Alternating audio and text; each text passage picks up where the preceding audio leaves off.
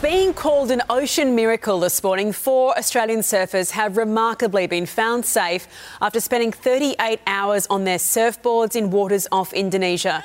Cheering and screaming, this is the moment. Steph, Jordan, and Will were found at sea. Yes!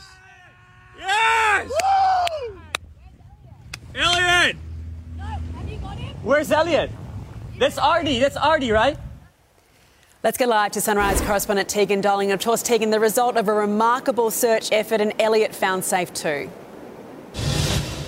Yeah, you can't help but smile when you hear that and see that, Eddie. I love that one of their friends who was on that boat decided to whip out their phones and feel that incredible moment that Will, Jordan, and Steph were found safe. As you said, Elliot, the birthday boy, was found around an hour later. They spent 38 hours lost in the ocean. Two nights they spent uh, clinging to their surfboards. And another part of this story that I absolutely love is the fact that Elliot sent this message to his very worried dad. It said, uh, I'm alive and speak soon.